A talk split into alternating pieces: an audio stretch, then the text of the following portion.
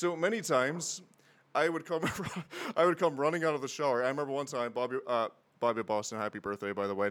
But mate, many times I would come running after you, completely stark naked in the dark at one o'clock in the morning, making pig noises, chasing after you, and that was the only time you were ever able to outrun me because I had you scared, running for your life. So there it was, stark naked, running around at one o'clock in the morning, chasing people, making pig noises, and he never stood a chance.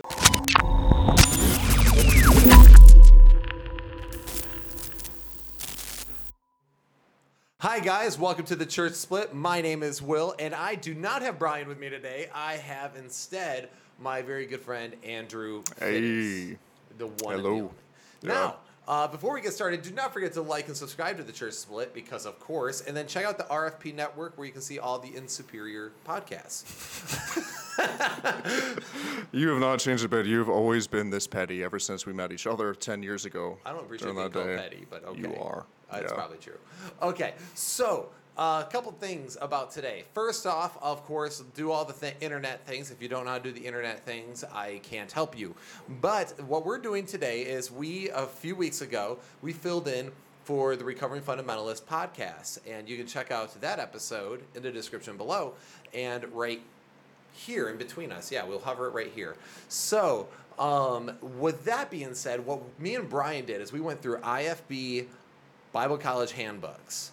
And it was a lot of fun because Brian had never been to an IFB college. So it was just a lot of fun to go through and debunk it. But see, I went to Crown College of the Bible, as many of you guys know, and that is where I met this man. It was. Indeed. I have no recollection of uh, meeting him at all. I'm pretty sure he drugged me and just decided that we were going to be friends, and that was that was the end of it. So Never complained. Uh, I did a little bit. I actually do remember. Be- see, it's funny. I remember when Yeah. we met. Ethan Young, who's also been on the on the podcast. I don't think he exists. I think you made him up. I'm not sure if he's a real person or not. He introduced me No. to you guys at a table, and I instantly realized that you were cheeky, you were a smart yeah. aleck, and you had a funny accent. So That like, is yeah, true. he's a friend of mine. All of the above. So, So, Andrew has been on this podcast before a long time ago when we were building this studio, and the is not that great, but uh, what Andrew said is fantastic. So, a couple of things. Uh, what we're going to do is we have the Crown College Handbook from when we attended there. and Andrew and I literally just want to, as a follow up to our Recovering Fundamentalist podcast fill in, we wanted to do an episode just talking about Crown College and our experiences there because it's just fun. Um, this is not a, Yeah. we're bitter at Crown College.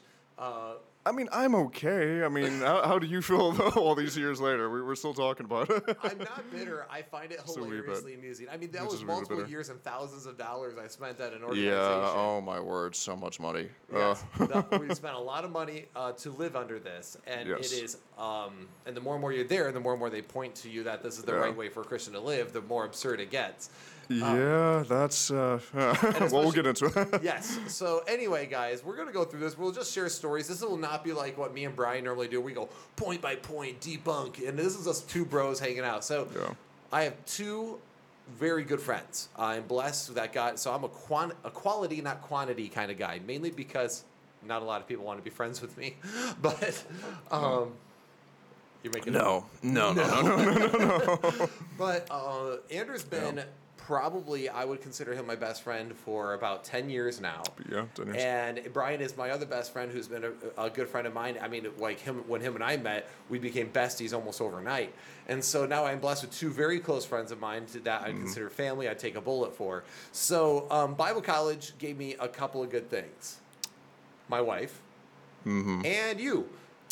So yeah, that's the thing about Bible college is that you will use your degree maybe a wee bit in the ministry and the churches that you're helping out in, but honestly, the the best things that I got from Crown College were my wife, number one, and Will's somewhere on the list in the top twenty. But just you know, it's it's it's not the education you get; it's the adventures and the friends you make along the way, basically. Yes, and you're going to hear some of those That's- adventures today, right? That's basically Bible college, yeah. Perfect. Um, and guys, uh, so just so you know, this is gonna be a lot more fun, a lot more laid back. If I could, Andrew's work schedule and my work schedule, and Andrew's are all and Brian's are all wacky. If I could, I'd have Andrew as a third, um, as Just- a third host Give me like a wee stool right here, and I'll just like pop up in the middle every once in a while. with just some Irish, just I know, just some Garbage. like you know cheeky remarks here and there. yes.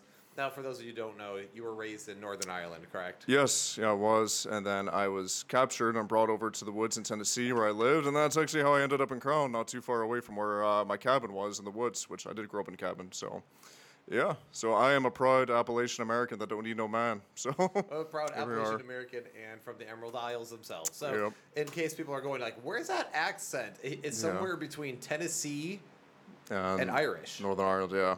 Horrible combination of the two. I mean, you're pretty Very aggressive. Horrible. People talk about how Yankee my accent is and how terrible You it is. is it is the worst. It is so bad. It is so bad. Uh, I do not deny it. So, all right, let's jump into this. So, Andrew, let's tell our war stories. You and I Sure. Mm. served in war. I remember when we met. I but I became your commanding officer. no, see, uh, uh, let me let me just take a wee like rabbit trail real quick. So, we really solidified our we were friends, and then we really solidified our relationship because we were snowed in in Tennessee in our dorm. You remember um, when I was 19 and you were 21, you just came back to school. And we were told we were not allowed to leave our dorm, we're not allowed to go out do anything. They couldn't really bring any food to us, and so I'm 19 years old, scrawny and starving, ready to trudge six miles into town to go get provisions for us, as if I'm in like in some sort of apocalyptic movie. And Will's like, ah, no, guys, I'm a Yankee, I'm from Michigan, I can drive through this snow.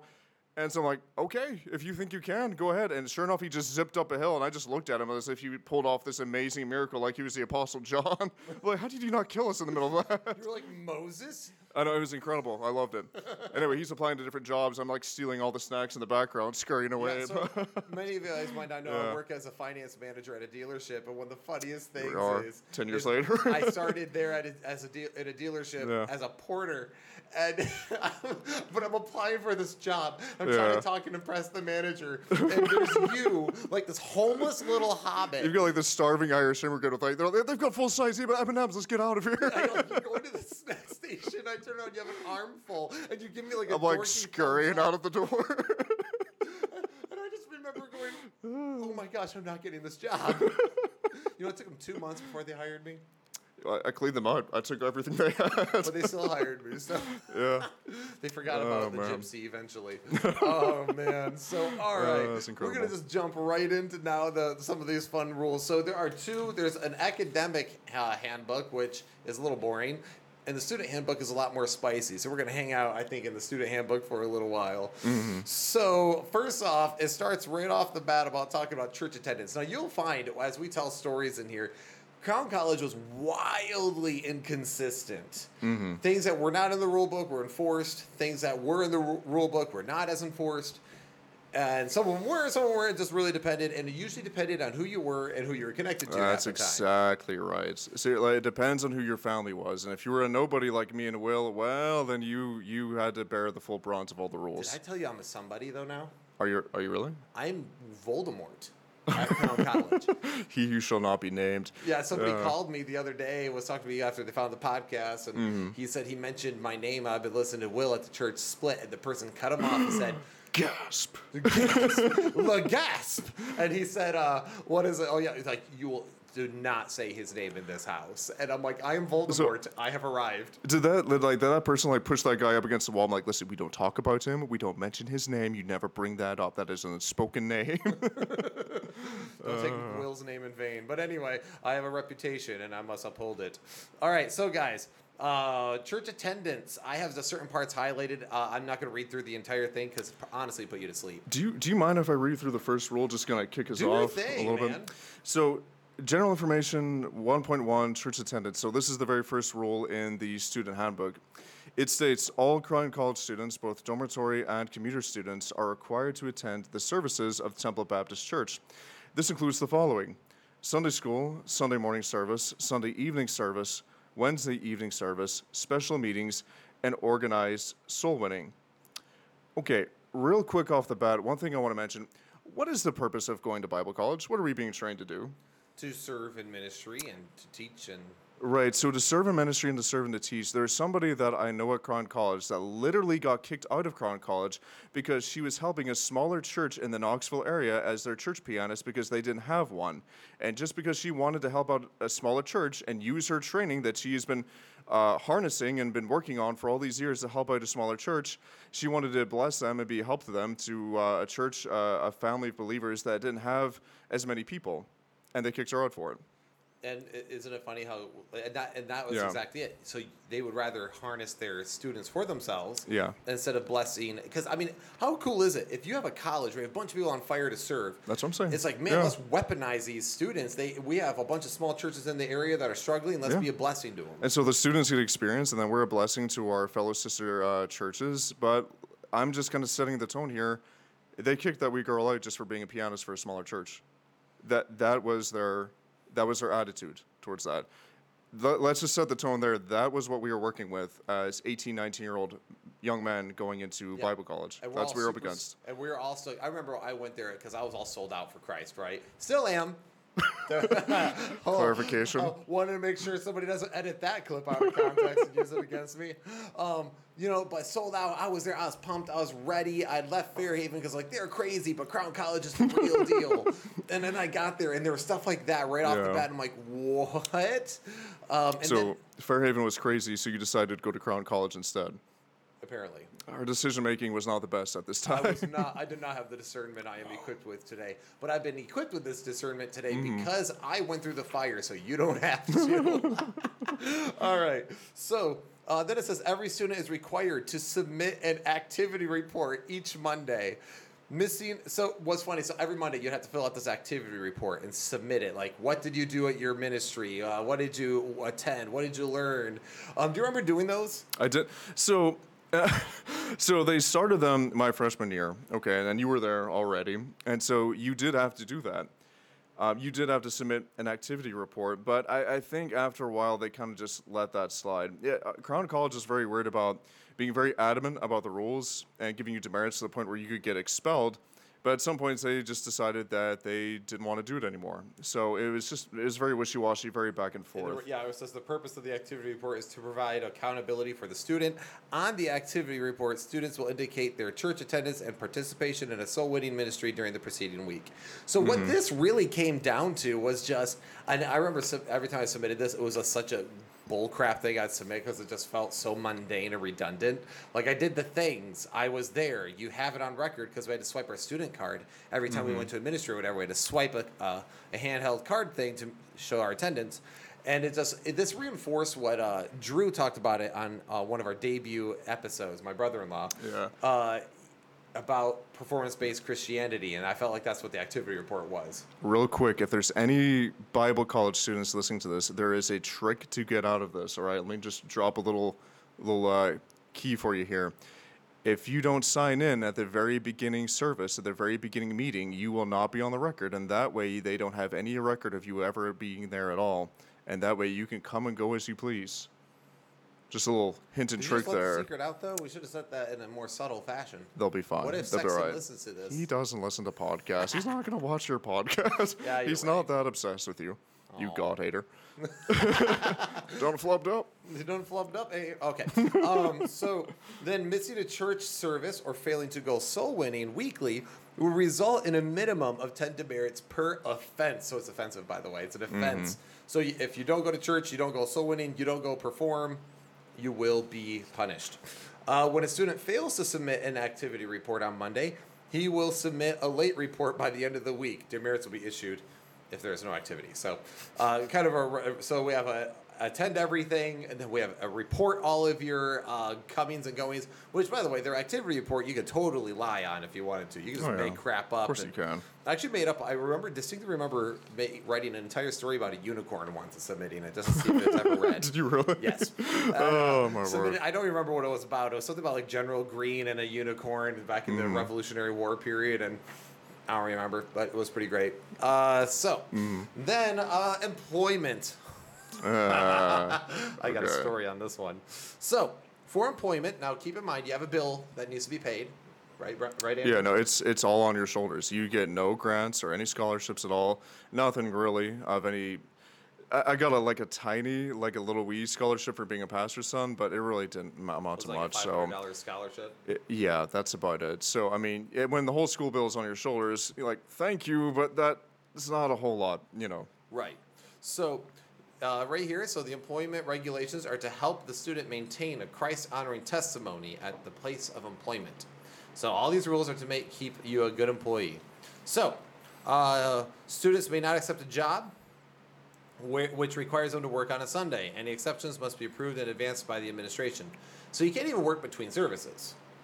Oh, Um, as a student, your time's already limited, so it'd actually be great to maximize that time. But um, also, it's funny. I have found this to be interesting that a lot of places will forbid such work on Sundays, when really, you know, you have places like hospitals and stuff that would need to function. So, Yeah. anyway. that's my line of work right there. So Uh, this is funny because you got a job at Ruby Tuesdays, uh, so you should talk about that. Student may not accept a job where alcoholic beverages are sold by the student. And boy, did I sell them! Believe me. no, so they um, so I just actually got hired there, and they wanted me to quit as soon as I got hired. And I told Dr. Evans, I mean, this is my this is my only job that I have. This is my only way to pay bills. And so I think he kind of relented, and then I think he just basically forgot about it because they've got so much going on. And then he, him and his wife showed up to eat with there one day, and I actually served them, and they looked surprised I was there. So it's kind of like that Spider-Man thing. You're both like pointing at each other, like, "What are you doing here?" What are you doing? What are you Uh, doing well, okay. Yeah, because the next rule literally says students may Yeah. not work at a restaurant where alcoholic beverages are served, even. Mm-hmm. So there you are, and it's funny because Yeah. isn't that not wildly hypocritical that like oh, but faculty can go to those places, but a student cannot.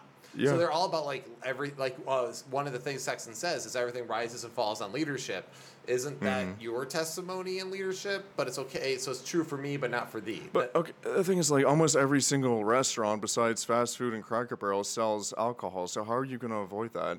And why do you even need to avoid it in the first place? Like, it doesn't really make any sense. To well, know? that's funny because uh, well, well, I'll get into that here uh, in, in here in a minute because you must get all your employment approved. Actually, I'll just talk about it now. So, um, so it says right here also students who are working in sales may not solicit members of Temple Baptist Church. And all I'm thinking of is so much for being a good employee. yeah, anyway. Um, so uh, when I was there, you're supposed to get all of your um, employment approved Yeah. and I got a job. You know this story um, all too well. Uh, me and Scotty and a few others were out shopping and we Oh, walked into yeah. Hollister. and the manager was like, "You looking for a job?" I'm like, "Actually, I am because I just got to Tennessee." And uh, she's like, "Well, we're good for student hours, and you know, there's a group interview tomorrow." And I was like, "During this time, this time." So I showed up. I got the job on the spot. And so I was working at Hollister and, you know, just doing that thing where you're hanging out in the front room that they have everyone do that. You're I'm folding clothes as the uh, bass is way too loud. And now, what, what, what, what, what, what, what exactly were you thinking? Deciding to work in a worldly place like that. Sure, I was a bartender, but how dare you go sell khakis on the weekend? I sold Oh, khakis man. and flippy flops. I was making people drinks, but now. So I remember um, I was leaving the campus one day, and a guy who also got a job at Hollister at the same, uh, I won't mention his name because oh. Uh, he calls me, and he never calls me. He's a dorm mate of mine, but I was like, hey, what's up? And he goes, hey, uh, Dr. E wants us in his office right now. I was like, oh, are you serious? I just left. He's like, yeah, he wants to talk to us right now. I was like, okay. And as I was walking in, I turn around, I'm walking, I'm thinking, like, I wonder if this has something to do with Hollister. I never turned in a work pass because I'm a grown man. And so you guys have to understand, up to this point, um, many of you guys know the uh, uh, abusive background I had. Then on top of that, I had a job at a truck for a trucking company where I interacted with truck drivers all day. Um, you know, power washing and do. I was worked in the shop. I was, you know, I heard the nastiest things, and I worked that job all throughout high school. Then after high school, I got a job as a tree cutter, cutting down trees upside down, spiking into them with a chainsaw, working with ex-cons half the time. your vocabulary slowly got more spicy as time went on. That's basically it. I learned about things I never even knew about. Uh, but so, I mean, I was raised, and my dad raised me to be a man. Like, you're going to be a man, and you're going to work hard as a man. And um, so, I never, when I, when I heard of work passes, I was like, a work pass? I'm a man, I'm going to work. I don't need your permission to work. And so for me, I was mm-hmm. sitting there thinking, Hollister job, man. I'm in an air conditioned building. This is the best job I've probably ever had. and Oh, man. so th- th- he calls me. I'm walking there. I'm like, I wonder. And I'm at the very end of the hallway, and I hear Dr. E screaming at this guy. Whoa, whoa, you mean to tell me that Dr. Evans wasn't in control of his emotions that day? Apparently not. That, when does that never happen? Oh my god. and he's screaming, "Where's Mr. Hess? If you don't bring Mr. Hess here, if you tell you call him right now, and tell him if he's not oh. here in the next two minutes, he'll be ten demerits for every minute he's late." And I'm at the end of the hallway, and you already know the screaming home I had uh, with all the verbal abuse. And I just remember something inside me like snapped. I was like, oh, so it's Yeah. going to be like that. Keep keep in mind, okay, this is a Christian college where they very much stress be professional, have a sense of decorum, and when you have your own dean of men literally screaming about something that's basically a non-issue, do you see where we're coming from here? Are we kind of setting a tone of what we had to go through, Yeah. where there's just so much hypocrisy and arbit- arbitrary rules and everything else? So then I walked in and sat down, and he starts roasting us about where we work. And there's uh, this one lady that's there who's the head of student employment. And I simply asked the question because he was like, "This it's not an appropriate place to work. They support LGBT. Um, they are a liberal company. They sell immodest clothes." And I was like, "Okay, hold on." I was like, "Do we have students that work at Walmart?" And he's like, "Well, yes, we do." I was like, "Ah," and he's like, "But," I was like, "No, no, hold on. They too play worldly music. They sell worldly music. They also uh, sell immodest clothes, and they also support LGBT. And on top of that, they sell cigarettes, they sell alcohol, they sell movies that this place wouldn't approve of, and they sell condoms to minors." It's an everything general store. I mean, how do you regulate that? Exactly. And he's like, well, we just the administr and then he and then when I said condoms to minors, by the way, her face was priceless. It was amazing because you don't say condoms on Crown College campus. And we were going back and forth. I mean, we were arguing, and he was. And then he told me to quit on the spot. And I was like, well, if we, according to your handbook here that we're reading through, if I quit, that's like 50 demerits without a two weeks notice. Mm-hmm. And he's like, well, that, you know, I was like, and that's to keep a good testimony. At least need to put in my two weeks. And he's like, well, nope. It, it is by the administration that if it's not an approved workplace, that that rule doesn't apply. I was like, so wait, we care. So I was like, so we, that was there to care about our testimonies, right? It's like, yeah. I'm like, so you, you only care about your testimony in areas that you approve of, and mm-hmm. not all areas. And then I re- he's like, don't dude say that, Mr. Hess. That's not what we're. I'm like, that's exactly what you're saying. So then I told him I had an interview at Express, the clothing company, which is It's even a worse. Metro It's even worse. Yes. No. And uh, um, he was Oh, like, man. okay, that's approved. I'm like, what? So I got a job make there in, in the next week. So that was that story. Isn't that absurd? Yeah, and you like didn't you get like hit on by every single gender at Express? Yeah, pretty much. Yeah. Uh, old ladies, middle-aged ladies, to every single man on planet Earth. yeah, that was an improvement. Here's the thing though about that, like how does that how does that bode well for you as your for your testimony if you just have to quit on the spot at Hollister? Your manager asks you why and basically saying, Well, my college thinks that you're a horrible place to work for. Actually, that's what I pretty much had to tell her. And she's like, I was raised Southern Baptist. I totally understand. I mean, well, I'm glad that she was understanding, but that's not a good testimony. That's not what we're supposed to be about as Christians. I mean, so I don't know. It's That's- absurd. So, um, and, and so, and then it's like, no wonder why people defect because you expect me to pay bills, you expect me, us to do these things, but then you would put every roadblock in our way. But then it was so contradictory because like, I can work at Express, we can work at Banana Republic, but we can't work at Hollister. It just, anyway, I digress. But, um, so then guidelines for dormitory students. Dormitory student, dormitory students who hold an off-campus job must have an approved work pass, as mentioned before. But notice the differences between men and women here. Men must have an approved work pass within 48 hours after they begin work. Ladies must obtain an approved work pass before beginning employment period. Hmm. So men literally have a different timetable than women. Yeah. Isn't that not just the weirdest thing? Why? I think, in my own opinion, I think they're trying to very much encourage the ladies to work at the campus and not somewhere outside of campus because they were trying to maybe have some control over the female population in a sense where they didn't want them out there working in campus, working off campus, working in the world where something could happen. They always made it out like women were going to get like sexually assaulted and raped if they went off campus. Yeah, they painted they painted basically everything outside the bubble of Crown College as like this Mad Max post post apocalyptic world, basically. Mad Max. yeah, Things are crazy out there. it's Knoxville, Um, no, Tennessee. Then you wonder why they uh, the IFB controls so many people for so long. Mm-hmm. Yeah. Anyway, uh, dormitory students may not work third shift. That is just why do you get to dictate what shift I get to work? Uh, even Fairhaven let me work third shift if necessary. Uh, dormitory students may not be employed at a hotel or a motel because apparently they're afraid you're going to be hooking up with hookers. Ew, don't say that. What? That's, That's you know that's why. Because they don't want you um, like hooking up at the Well, hotel. okay. Here's the thing: in in the IFB culture, there is a, an extreme amount of paranoia that if you have any temptation, no matter how out there or extreme it might be, you're gonna fall that you're gonna fall into temptation and you're gonna be committing horrible sin if they even give you a slight chance of that happening. It's almost like they treat us a mix between dogs and children. Like you're a dog, you're not gonna be able to control your desires, and you're like a child, you're irresponsible, you're not gonna be able to be mature enough to handle this position or anything else like that. That's basically what it felt like in a sense. You were never, in a sense, like what we've said before, you were given all of the responsibilities as an adult. So there's so many different things that we had to do at that college, even like things that we were voluntold to go help out at. But at the same time, we were given none of the privileges of an adult either. We had to be, we had nothing to work with at all. Yep. Uh, and so they treated us like children. So then they got mad when we acted like a bunch of children. We Uh. That's when things people would just snap. I have some stories, man. Uh, uh, anyway, uh, maybe they'll come up as we go on. Also, remember, God, God, Christ shows no partiality, right? That's a No. Big, that's a big uh, theme in the New Testament. God knows He shows no partiality, but notice the partiality between men and women in this part. Dormitory ladies may not work at a mall or a fast food restaurant. So you can't work at places that sell alcohol. You can't work at uh, um, places that are a mall or a hotel uh, or a restaurant. So the women couldn't work anywhere, basically. Like, where are you supposed to go at that point? Like, if you're working your way through college, entry level jobs, I mean, that's mostly it. I mean, where, where are you going to find work at that You're- point? You're not. They want ladies to work on campus where they can overwork them and underpay them. That dude, that was very true. Those, Mm-hmm. like, for anyone who worked at Crown College uh, employment on campus, I'm sorry, but you guys got paid horrible wages, well below minimum wage. You know that was true.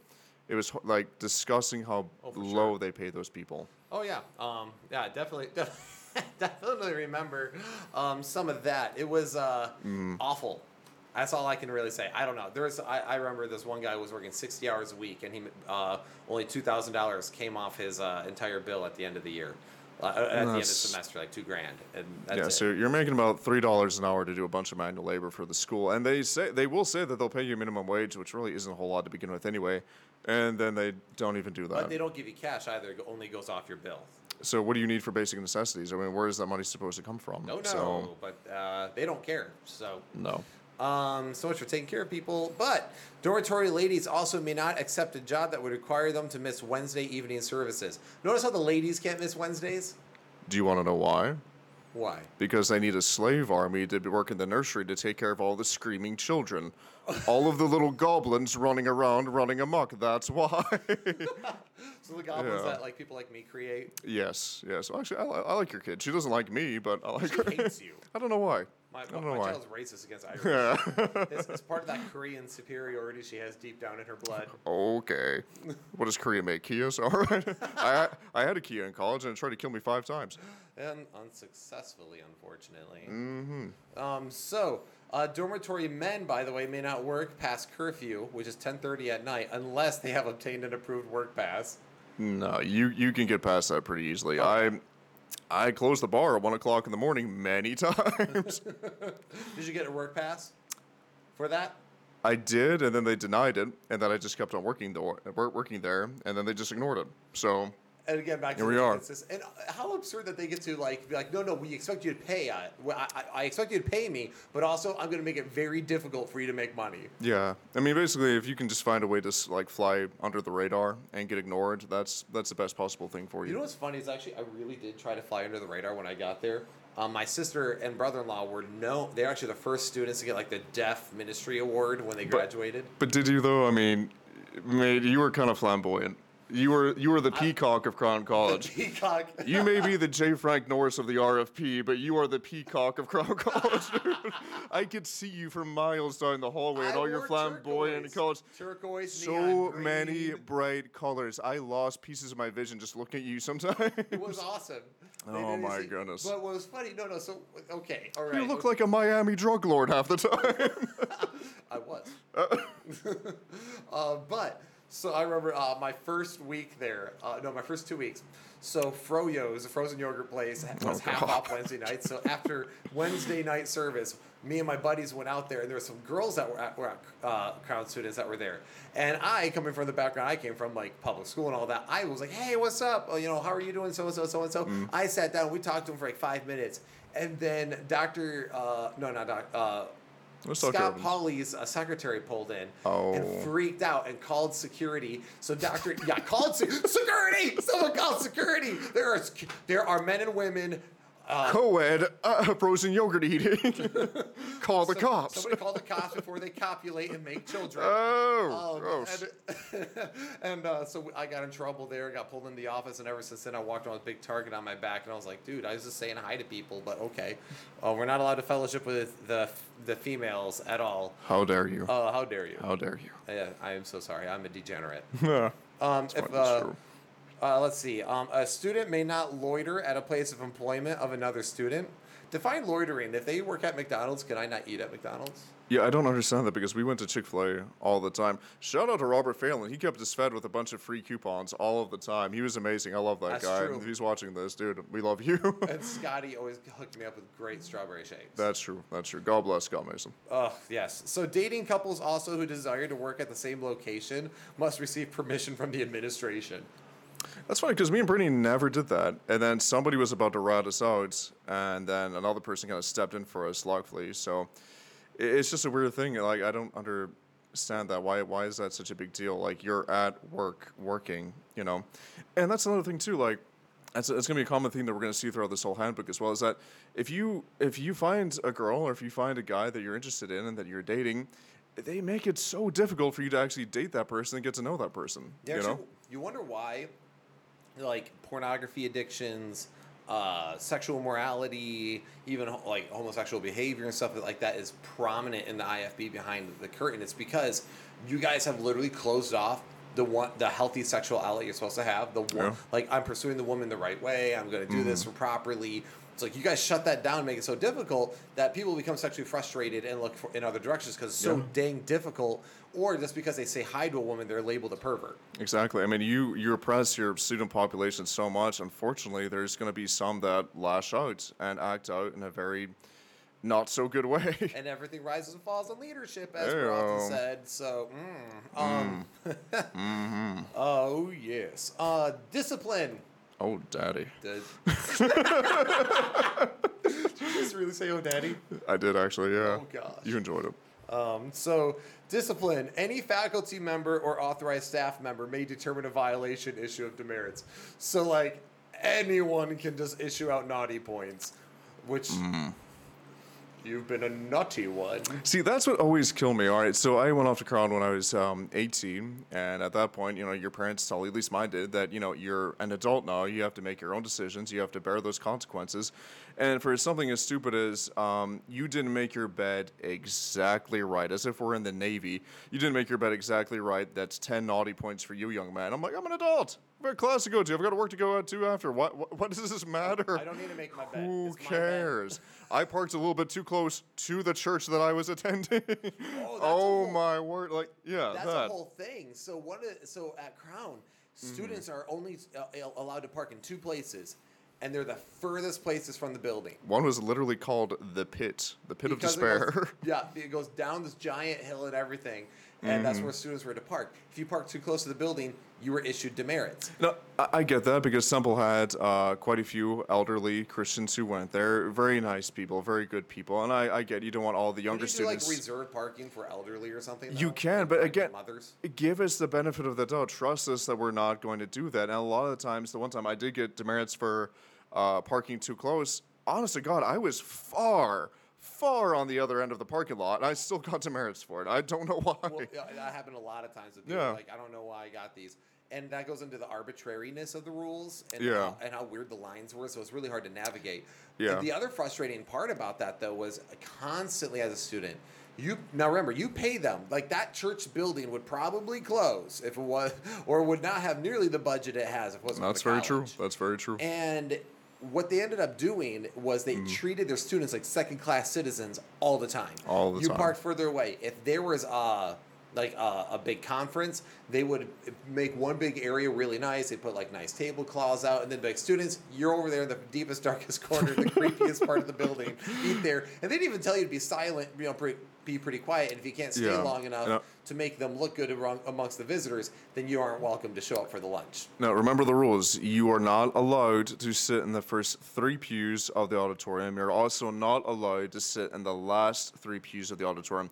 You have to be in the middle, and at any time, they can actually pick you up out of your seat and take you somewhere far off and just sit you down Oh, somewhere forgot else. they can do that. Yeah, they took a whole pew of us boys uh, my freshman year at the uh, Christmas, um, uh, what's the word? A Christmas message, sermon, big shebang that they had. And they sat us right down by the orchestra in front of all the bright lights. So we're just kind of like awkwardly, a whole like line of us guys just sitting there awkwardly off to the side because they wanted to make room for a, a larger family that was coming in. As opposed to just, hey man, this is church. We're all equal here. Sit where you can. Yeah. The one time, the one time I got to church on time in my entire life, and they made me go sit off in the corner somewhere. Teach you to show up on time. Um, Never I on time since. I worked at the deaf ministry. That's people who can't hear, not dead people. It's deaf, not deaf. Dude, people do that all the time. I'll say deaf ministry. The people are like, you work at the funeral? Um, it's a thing. So, uh, but Goodness. they never moved me because I was always uh, in my little section. So a lot of those I- issues I didn't experience because I worked in such a small ministry there.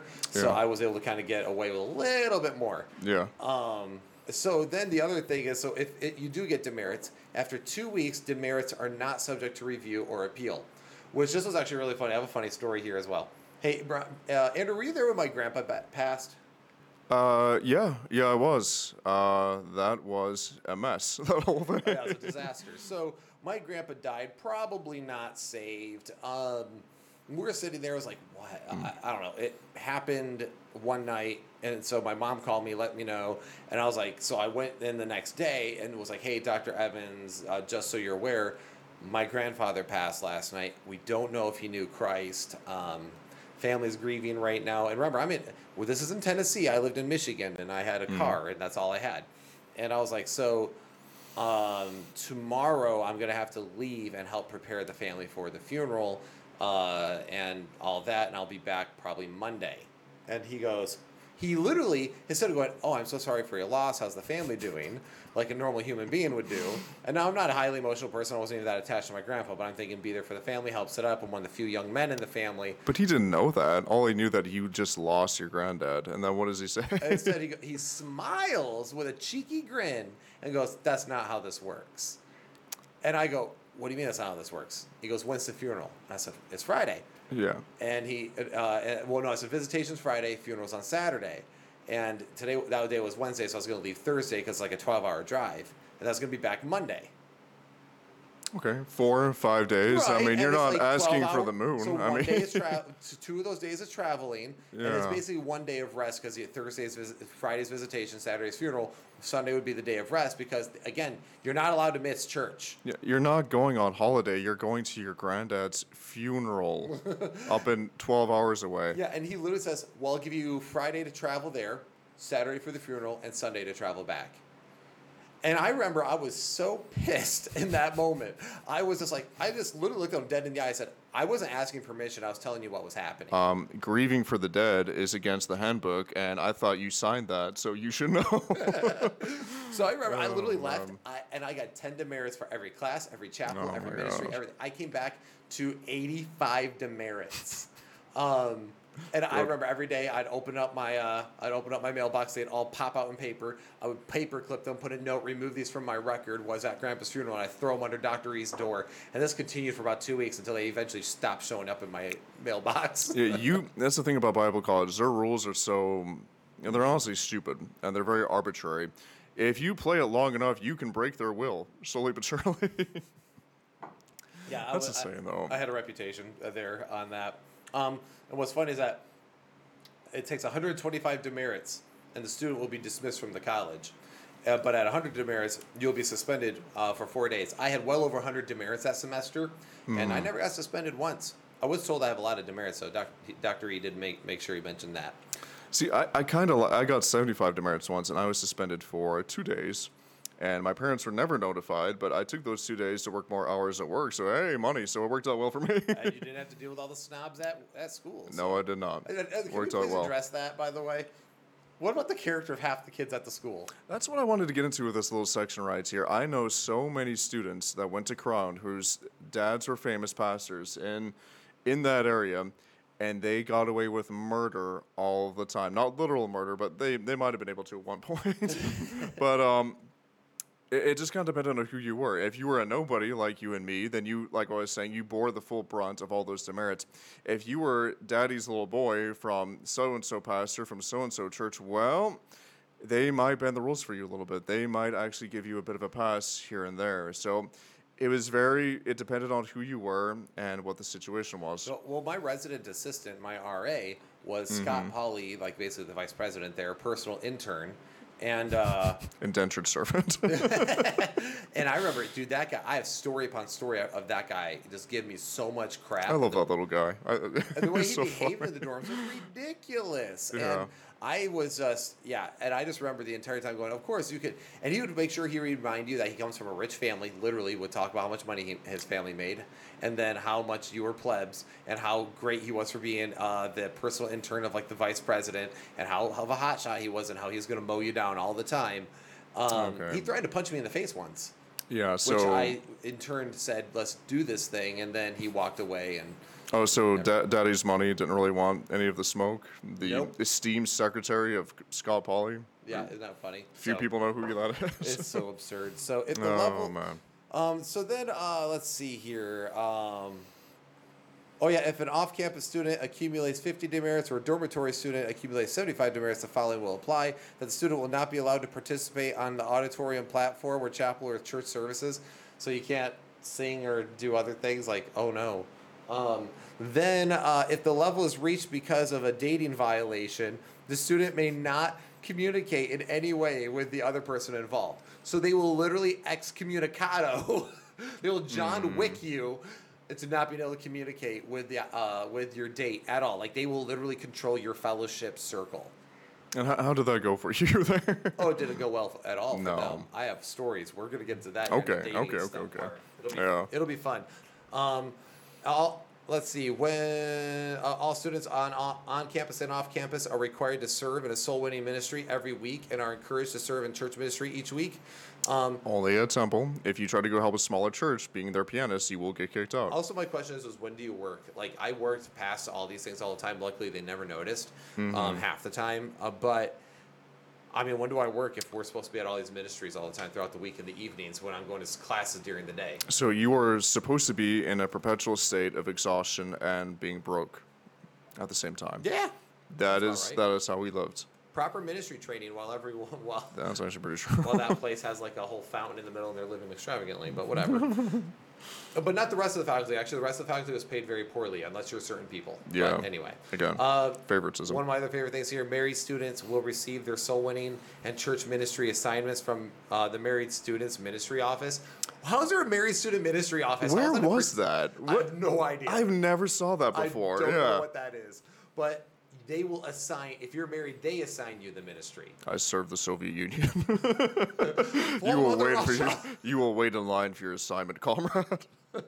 Now let's talk about the dating rules because this is where all of us get Uh, Oh, super my irritated. goodness. Every every person who's ever left the IFB has all Mm-hmm. been irritated by the way they treated dating. Because again, it's all hypersexualized, right? it's all super sexual in nature. They think that if you are alone, that the moment that you are alone, your guys' clothes are just falling off. That's just Do, the way it works. do you mind if I read the first paragraph out of this whole thing? Please do the honors. So it states that dating is defined as being with or talking to a member of the opposite sex other than a brief casual encounter. Uh, this includes sitting with a member of the opposite sex at a meal in chapel or in church. So, guys, in short, one night stands are fine, and if you dare talk to a uh, member of the opposite sex, then you're dating. So, we have all unintentionally dated so many people. Dude, I was in the deaf ministry, and I always made fun of this rule because in the deaf ministry there were three dudes, three, and a bunch of girls. So you're, I was working with girls all the time, and I'm like, so I'm talking to all of you sitting with you in church. Am I dating like 16 girls right now? Because if so, I got some mad game. Uh, Unbelievable. Um, let's see. Uh, there's so many. I mean, their whole date, their dating list is probably the longest thing on this stupid thing. it's amazing. I love Um, there will be no physical contact between members of the opposite sex. This has nothing about the it. same. Hey, um, so no, there's no Uh. between, and that actually is an issue I have. So at one Bible college, not this one, but it had the same rule at Fairhaven. Um, one of my friend was a girl, um, good friend of mine actually, uh, watched her dog for like six months while she was in service, uh, but she oh, I know who you're talking Yeah, about. yeah, Yeah, yeah, she's amazing. Oh, she's she's great. so much fun. Yeah. And her mom died while we were at Bible college. Mm. And I, they and I mentioned I was like, oh my gosh, her mom had passed. Is she okay? They're like, well, she's really broken up. It's like, oh my goodness, can I give her a hug, at least? And they're like, you can't touch the opposite sex. I gave her a hug anyway. Um, Mm-hmm. So, uh, but it's just like again, you're not allowed to like. Even in a moment where their mother passed, I'm not allowed to hug them and comfort and just say, "Hey, you know, it's okay. We love you. We're here for you." But what wasn't wasn't that the reason why the Baptist side hug was invented? So it wasn't anything that could be misconstrued in any way. The Baptist side hug. I'm Yeah. not touching anything but your shoulder. but the shoulder. but the shoulder. Mm-hmm. Um, also, uh, and by the way, feel free to interject at any time any of your rules. I have mine fav- my favorite ones highlighted. Right. Um, young men may call for this. this is such a funny way this to is word. 1950s language. Young men may call for their dates 30 minutes before church services begin. Yeah. Uh, date? No. I beckon you. I summon you. No, no, no, that's not true because we weren't allowed to ever go to their dorms. Yeah. Yeah, call, so back in the old country, when you meant, so when you, back home in Ireland, when you said you're going to go call on your friends, that meant, because we all lived in row houses, that meant you were going to go run over to your friend's house, knock on the door, and see if they wanted to go out and play football or soccer or whatever you want to call it. We were never allowed to go anywhere near the girls' dorms. Basically, there was this thing called the third lamppost. If you dared even walk one foot past that third lamppost, a sniper was trained and ready with his sights on you to take you out at a moment's notice. Right between the eyes with a 50 caliber bullet. No mercy. So yeah, there's this big driveway that led down to the women's dorms, and there's light posts that went. Right. In. The third one was the forbidden one. Should probably explain that. so that's what You that could not pass that third light post. We were we call it like the forbidden land, or the You would get I shot called it on the Valley sight. of Hinnom a few times. Oof, it's a dangerous place. Um, It's no man's land if you go past it. Um, also, there are no dating privileges for soul winning, bus visitation, or other church ministries. See, this is something I wanted to like kind of hark on for a little bit there. Okay, so you are at Crown College. You're trying to find somebody of a like mind, of a like faith that you can pledge yourself to and live with for the rest of your life as a married couple. Is there not a better way to? Is there no better way to actually learn how somebody is and how to interact with them and know their personality by serving the Lord together? What What is so wrong about that? What is so? Uh, why is that not allowed? Because isn't that a really a beautiful thing that both you and your spouse were before you were married, you're able to serve the Lord together and get to actually get to know each other's personalities. You know, and whenever you actually see somebody working in ministry, that's a very good way to kind of indicate what that type of person was, what that type of person is. And if you can't do that, well, that's a very great handicap placed upon you, and I don't feel like that's really necessary. Well, that was kind of my beef in general because they always required three people to be together. Like if you were dating, a third person had to be able to be in sight and in hearing of your conversation, Yeah. and it prevented people from getting to know their spouses. I know so many people whose marriages completely failed after college because It's just awkward. You yeah, can't they always don't have know their spouse there. when they marry them. They know what they how, their spouse in public places, and that's it. yeah. Um, also, couples are not to be together without prior administrative approval on Saturdays before 1.30. and that's so weird. Like, wh- why? that is fair. I do like to sleep in on sleep in on the weekends if I can. Leave me alone, woman. Let the man sleep. Let me sleep, woman. Oh, and you already know which one I highlighted uh, and underlined multiple times coming up. Uh, I'll let you take point on that. Interracial dating must be approved in writing and verbally by both of by the parents of both students. And all I can say is screw you guys and your racist BS. I have no other words for it. It's kind of like they're like trying to get both parents like, "Are you sure? Are you sure? You your da- you sure you want your daughter to be dating that guy? Are you sure you want your, your son to be dating that girl? Like, are you sure you want that's that's what you want? Are you sure you want? And I remember, so when me and Callie were dating, because we got in trouble for dating, because we started dating off campus, and we stopped caring. I just uh, we passed the point of caring. Yeah, And Uh, they even told us when we got in trouble, and many people have heard that story on the podcast and other podcasts, um, where they were where they because we were dating off campus, they literally called her dad and told her dad that we can no longer guarantee your daughter's purity. She's dating the bad guy. That's so creepy. And it's so That's creepy. so creepy. Like, when did you become the guardian of, Oh virginity? my Just, word! ugh. That's Like, not yours to guarantee in the first that's place. So gross. And that's such a horrible thing to say, and that's a horrible assumption to make about you as as well. Thank you, Andrew. Well, I mean, they were probably, you know, justified, and you know, I'm right, joking. the true colors come out. I'm joking. Will's a nice guy, kind of, but anyway, but that's that's just another place to do that. But and what- this whole thing is just but it's so. a But, I mean, the whole idea that you are actually catering to racism is Mm-hmm. disgusting. Now, here's one thing about this too. Uh, eventually, somebody said, I, I think at some point, um, like one of the very last years that I was going there, I, I think at some point they actually may have removed this rule or altered it. And That's so, I specifically asked that if somebody had a copy of this that they had yeah, for a- years. a- and so somebody was. I mean, I was talking about this rule with a friend of mine. who was asking, "Well, why are you bringing it up?" And like, "Wh- "Why would you bring up that rule?" I mean, they since removed it like five minutes ago, and I'm like thinking, "Well, why was it ever there in the first place?" Well, we're we're Christians, right? We're all made in the image of God. We all believe this. Why is this an issue at all? Why is this a factor? Is that the gospel transcends simple social constructs like race, race and cultures and things along that nature, preferences. Mm-hmm. And we have that answer, and we are created in the image of God, and yet you guys just Yeah. right past it and create more of that dogma. And I was So- told, by, I was told that me and Callie, when we got in trouble, we're not even supposed to be together because they're referring to the race. So my, my- wife is Korean, obviously. My question is, if we're supposed to be Christians and in the world but separate from the world, then why are you being influenced by the culture and not just like any culture, but Jim Crow laws culture? Why would you let yourself get to that? Great question. Uh, one that they will cease to never answer. Nope. they will never answer. They'll cease to never. That was a double negative. I apologize. Yeah. Uh, bad grammar's bad. Um, so, dating couples may not stay in the same home overnight. This rule is in effect throughout the semester, including fall break and spring break. So, my question is, is so like actually, uh, my that this happened. Yeah. This did happen. People would travel to see the family of their I got engaged this way. I didn't even know this rule existed. like Yeah. if the family's okay with it i mean do they really think that everyone's gonna just like start getting frisky on the on the couch in the middle of your parents living room No, the fact that they no.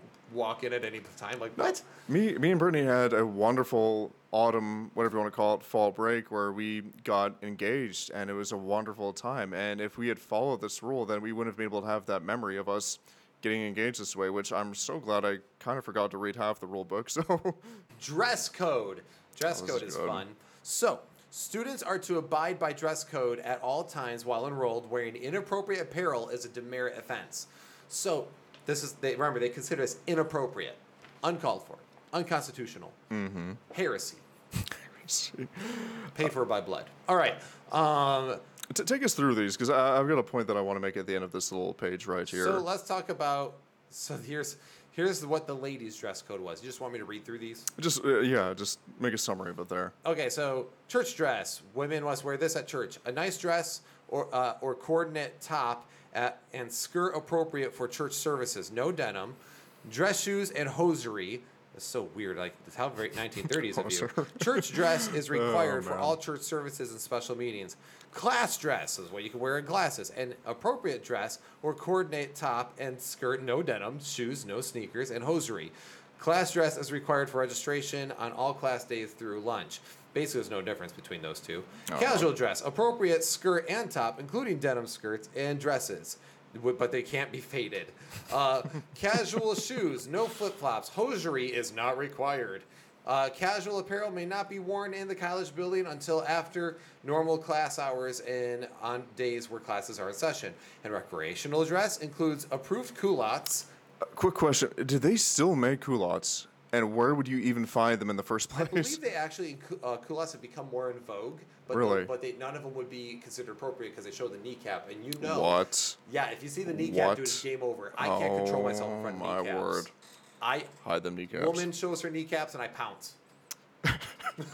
I was gonna say, well, you know, usually that would affect me because back home in Northern Ireland, very few people have their kneecaps left. So seeing one for real, seeing a real one alive person, that's that's an amazing thing. So here's here's the point I wanted to make at the end of this. So ladies, some of you who went to Bible college, you know all too well that some of your RAs were completely ruthless and the spiritual authority that they had over you. And really, a lot of that, exactly, a lot of that just kind of boiled down to jealousy. I heard so many different stories where all the, a lot of different ladies would get dressed in the morning. And you know how ladies dress, all right? They're not like slobs like men, where they, we just pick out a shirt and a tie and a pair of trousers and we're out the door because we got to be at Old Testament survey in five minutes. You know, it's not like that. I literally tied my tie while driving. Exactly. a lot of women will painstakingly try to decide between three or four different outfits. They actually find one that they want to wear, that they're actually like, that they want to wear that day, that they like, and then out of nowhere, arbitrarily, their RA may say, "No, that doesn't look appropriate to me. Take, you know, wear something else." Yep. Could you imagine the frustration a lot of the ladies have to go through going to these different Bible colleges where they find a cute outfit, they're really excited and happy to wear it, and for no reason at all, it's deemed inappropriate and they have to find something else? I heard of some of the girls even getting told that their makeup itself was seductive. I mean, How is makeup seductive? Uh, but no. then on top of that, like no, I, I really feel bad for girls because it was really bad, and I noticed this. If a girl had a, a better figure, like a very strong, let's say hourglass, is that a fair way to put it? She was curvy in the right ways or busty at- all. Yeah, that like she was- like voluptuous in any way. They got in trouble They all got the in trouble time. all the time For Like, no if- reason. If she was more attractive, she was told all the time she was dressed inappropriately. Just because, and what it was was everyone because she was more attractive, everyone was more conscientious of her attraction, and then they made her suffer for her attraction. Again, this is what I'm saying. A lot of the times, I guarantee you, it just boiled down to jealousy. That's all it was. Yeah, it was jealousy or lust. If it was from a dude, it was because he couldn't control his own eyes and he was creepy. Mm. Yeah. And with the girls, it was just, uh, well, I don't like that she looks better than me. That's sadly it. That was sadly so it. it was so. I mean, and people can say I'm asserting all day long, but trust me, you live there, No. live there for a few years, and you definitely will see it in the first month. Yeah, it, it definitely happened, and we're not making that up. I've heard that from numerous, numerous ladies who went to Bible It- college. the, the, the testimony is overwhelming at this point. Yeah. Um, also, ladies' general appearance. All ladies' apparel must be modest in appearance, and students are never to have a sloppy appearance. LOL. Okay. okay. That's all I can say there. Like, no, I can't be sloppy. I'm a student. I can't have a bad day. Um, also, jewelry, makeup, nail polish, and hairstyles may not be excessive, gaudy, faddish, or unnatural in color or appearance. What does that even mean? That is so like vague. That seems like uh, if they just don't like what you wear, they can just kind of nail you for it. This is classic Crown micromanaging, where they don't trust you to actually behave yourself and to dress appropriately, which 99.9% of the ladies at Crown would if just given the freedom to do so. And maybe you would have an outlier there anyway. But let me tell you something. When when they when they say sloppy, how many times did you see a guy dress sloppy at Crown? Sure, they're wearing a shirt and tie and everything else, but their hair was unkempt, their shirt wasn't Oh, tucked in all the way. Half the time. Yeah, the whole Never thing is ironed a shirt. you can't force somebody to be neat in appearance. You can maybe enforce a dress code, maybe. But here's the thing: is sloppy is about uh, uh, not having a sloppy appearance is about really the, uh, the your heart and how you want to appear and how you want to make yourself be seen. And sometimes you just can't help people. Some people they just don't care, and that's just how they're going to be. Yep. And then also, students are not allowed to get tattoos. What? Your boy. Um, yes, center. actually, I Uh. went with a student to uh, get their tattoos. Oh, did you really? It's like my second year, yeah. Uh, I did not My know second that. year, I, I was so so. It was funny. After my first year, I literally my first year, I was like, I'm doing this thing. I'm gonna. I think these rules are dumb, but I'm gonna do it. And no matter Yeah. what I did, I sneezed wrong, I was in trouble. I walked the wrong way, got in trouble. I mean, I was always in trouble. So I finally got to the point where I was Mm-hmm. like, screw it. I'm in trouble no matter what I do. May as well have fun. So. Probably maybe not the most mature attitude to have, but I mean, It's you do break people. Well, that's that's kind of the idea that they, they bring you to. Like a lot of people have this idea of me that I had this like reputation at Crown College for, uh, you know, essentially being a bad egg, and I really don't know what I did wrong, honestly. Okay, I did a few things. We'll get to that a little, little later on, but you know, the punishment didn't really meet the crime. Exactly. You know? Um, also, uh, this is the part of the handbook that I like to call uh, how how can I say I'm a pervert without saying I'm a pervert? Um, so, ladies' dress skirts and culottes, hemlines and slits or other openings may not come higher than the bottom of the knee. Altered slits must be sewn, not pinned. Skirts and dresses must have a, a hem, no frayed hemlines. Denim skirts may be worn when casual dress is permitted. Faded denim is not allowed. Um, formal dresses must be individually approved by the administration. Spaghetti strap dresses may not be worn. Dress clothing is to be worn for all church services and special meetings. The skirt or dress having a zipper in the front is considered too casual. You guys get the idea. It's It- a lot. It's a lot. It's a There's a lot. in here. Um, but it's just basically, oh yeah, the necklines should be no longer than uh, uh, no lower than three uh, fingers width below Which- the which way? hollow of the neck. Am I doing? Am I doing it right? Hang on. I don't know. I this don't know. way, down the ways or up the ways? I haven't inspected my cleavage in a while. um, tops must Oh, be long enough for that mid, and that the midriff is never exposed. So if they ever have to reach up, they're if they have to reach above their heads, I guess if their midriff exposed, they're a bunch of, how do you say it back home? Immodest slags. Slag. You're a slag, so you are. I didn't actually know what a midriff was until you explained that. So that means your stomach. Yep. Oh, okay.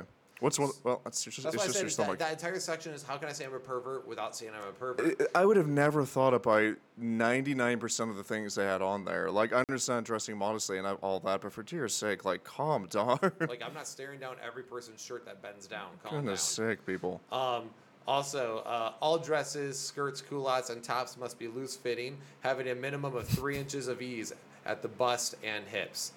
Who measures three inches? Like how? Do you, Where are you shopping that you're going to find these magical measurements? I see. If I am so frustrated reading this, I'm not even a woman. If I was a woman, I would just like wrap myself in a potato sack and just go to class. Now, unfortunately, I mean, I feel like I'd be attracted to that. Being Irish and we all ran out of potatoes, I've been trying to find some since then. uh, it's a joke, but anyway. I, I, I like I, I feel so bad for the women for the amount of scrutiny and the amount of insane rules that they had to go through just for an outfit, just for their clothes. I mean, that's grief. absolutely insane. They have a miscellaneous section, things like backless oh, backless jeez, shoes. it may- continues. I forgot about that. Yeah, backless shoes may not. I mean, there's like three pages of this. Backless shoes may not be worn during church services. Ladies are not permitted to have jeans, slacks, gau- gauchos, sweatpants, spandex, or shorts. Students are not to have these items of clothing with them while at Crown College, nor wear them while traveling to and from the college. In the dormitories, ladies must be fully dressed or wearing a robe when outside their rooms. Um, garments having the appearance of lingerie may not be worn at, out, as outerwear. Like, lol, what? Who does that? We're all broke in college. Who can afford that? Who's gonna wear Also, that? like, what do you mean by looks like lingerie? Does it mean that it has some frill to it, like a little bit of a silky, silky look? I don't even understand what this stuff is. that I means, don't like, understand it. Um, men's dress code. This was what you and I lived There under. we go. Alrighty. Um, uh, ladies, enough about you. It's about us. Uh, um, men's dress code. You want to take us? Uh, want, go ahead. Absolutely. So it's going to be a lot of the same thing over, but for church dress, it's a shirt and tie with a suit coat or a sport coat, dress slacks, dress socks, and dress shoes. Church dress is required for all church services and special meetings. Now, it's kind of the same thing for class dress, except you don't have to wear a jacket. You can have maybe um, a different. Well, no, you're not even allowed to have casual shoes. My bad. Nope, nope. Uh, literally the only difference between class dress and church dress is you don't have to wear a jacket. Casual slacks, okay, no jeans or cargo pants. I kind of want to hark on this a little bit later. It was so ironic that we went to college in an old abandoned Levi's factory and we were no longer allowed to leave, wear Levi's, man. it's so insane. And, you know, I, I asked my parents about this because thought about it that my, uh, my mom and dad went to uh, Tennessee Temple, which is basically what Crown College is modeled after, you know, from Clarence Sexton, uh, learning from Dr. Lee Roberson. Here's I, I asked them about all these rules, and my parents just kind of gave me this a funny look, like, "Oh, that's weird. We were, we were allowed to wear jeans after class because a lot of us had to go to work, or we just wanted to be comfortable." W- What is so wrong about jeans? I, I have an idea of what this could lead to, but there's just so many different weird rules that didn't really make sense. There were some forbidden fabrics, like you weren't allowed to wear jeans, you weren't allowed to wear anything that was cargo. I was told one of my jeans had too much fade on them. And I was like, Yeah, that's gonna be the next one. Are you going to buy me new jeans? And they're like, well, no, you just got to do I'm like, well, if, uh, if you're not going to buy me new jeans, and these are the jeans I possessed right. before I came here, I'm going to wear the jeans I bought. Here's what I want. If. I am not allowed to wear the jeans that I already have, please buy me those classic dad Walmart jeans with the New Balance white trainers with the white white shoes. Yes, and they give have us that, that little loop on uniform. the side of the jean where you hold. If like, that's what you want, then please uh, uh, supply me with the uniform that I have to wear. provide me with the dad uniform. Give me that dad uniform. I will wear it. um, ge- oh, and I, so I'm gonna skip ahead. There's like recreational dress, and it's all similar. Stuff. Same stuff. thing. Um, like you have to. There is very nitpicky. Uh, men's general appearance. Uh, one of the things is men's haircut must be in a traditional style. Uh, Freudian slip, by the way. They're all about tradition, not about uh, Biblical, no. Um, faddish haircuts or hairstyles are not permitted. And I just want to know if if the hardcore comb over became back into fad, would they get rid of it? Here's the thing, too. They say traditional haircuts. Um, Scott Mason, we already mentioned him on this podcast. He actually got a haircut very similar to mine, where it's very uh, short on the sides. This is an old World War II, 1950s military styled, in a way, haircut. He literally got in trouble for having a number one on his sides because they said they don't want you to white wall the sides of your hair, which whatever that means. Dr. Evans literally took time out of his busy schedule to make a rule that you can't cut your hair this short on the sides. White, well, they call it white wall because you're white underneath, so it looks like a white wall, like like on the side. That is that what- wheel. okay, but- but I guess if you're Hispanic or anything else, you get away with it. I guess. it's not white wall. Didn't see that one coming. But there's nothing wrong about that. And in, and in fact, it is a traditional haircut. It's just not a traditional haircut that they like. It's basically, it's not about tradition or biblicism. It's about what they like and what they don't like. Also, if you don't get your hair, if your haircut, like if, like actually mine would be out of it right now because it's too long on top, and I'm getting close to touching it here. I'm, I'm I would give you demerits. I'm I would give you demerits. And uh, if you don't, if you get in trouble for it, uh, they will that you have to get approved through the dean of men before you can attend class the next day. yeah. Also, all male students are required. This dro- this killed me. This was literally Mm-hmm. the hardest I think rule for me. Um, all male students are required to shave every morning. Facial hair is not allowed allowed unless it has been worn for the previous five years. Why five years? That's so, so weird. Um, but we had to shave every day, like literally every day. If I did not shave and I had a five o'clock shadow, I'd get in trouble, which I did multiple times. Yeah, it happens to me all the time. This is why I work so much. I never wanted to be on campus around dinner time because I literally shaved last night and you can see how it's already come back in. It grows back in 20 minutes. because we're men. So I have a couple issues with this whole thing. Like the IFB is obsessed with clean shavenness. First off, it drove me nuts because I actually my skin is very sensitive on with razors. And I, I have a whole story where this comes from, but go go right ahead. Oh, okay. Well, you, I want to I want to hear your story here in a minute. But I mean, my uh, my under neck was always filled with like r- was always like red, angry, ticked off. Uh, my Yeah, my neck too. would hurt um, from from that. Uh, so would like this part of my chin. I have since always had a beard because of that. Uh, I've used every single lotion. I've used the fanciest of razors, and none of Mm-hmm. it none of it has worked. So. Um, they would require us, and remember, he would keep like a, a cheap two blade in his in That's his uh, in his drawer, and Uh. if you got caught that way, he would be like, "Go in the bathroom, shave right now." So you would have to like torture your face. Yeah. Um, and also, does this not fly in the face? And I, I literally do feel this way about this. Mm. I think this feels flies right in the face of God's design for men. Exactly. Yeah. Uh, we are designed to have beards and facial hair. no, we, we absolutely are. that's Jesus had a beard. Moses had a beard. Deal with it. So you should be in. And what's funny is that these places oftentimes hate like what they call effeminate men. They always beat down effeminate men. Yeah. Meanwhile, uh, facial hair is sign of masculinity and Yeah. testosterone. So that should be encouraged, if nothing else. So when I looked into the history of this, why this happened, when you think about the the older preachers of way back in the in the 1800s, in the 19th century, Charles Spurgeon comes to mind. I mean, that man lived life. He had a glorious beard. He smoked cigars. He drank whiskey. He had great coffee. Bless God. Spoke, uh, you know, preached amazing sermons. When did beards basically come out of style? Do you know when that was? I think after the war. Right. In World War One, we got a lot more devious on how we killed each other. We invented tanks, aeroplanes, barbed wire, machine guns, and gas. Gas killed a lot of guys. It's actually what maimed Adolf Hitler, and that's why he actually had that little mustache right there, because that's all you could fit in your mask. Um, I work as a part-time firefighter. I had to shave my beard because in order to get your gas mask on and to seal that fit over there, you can't have any facial hair around there.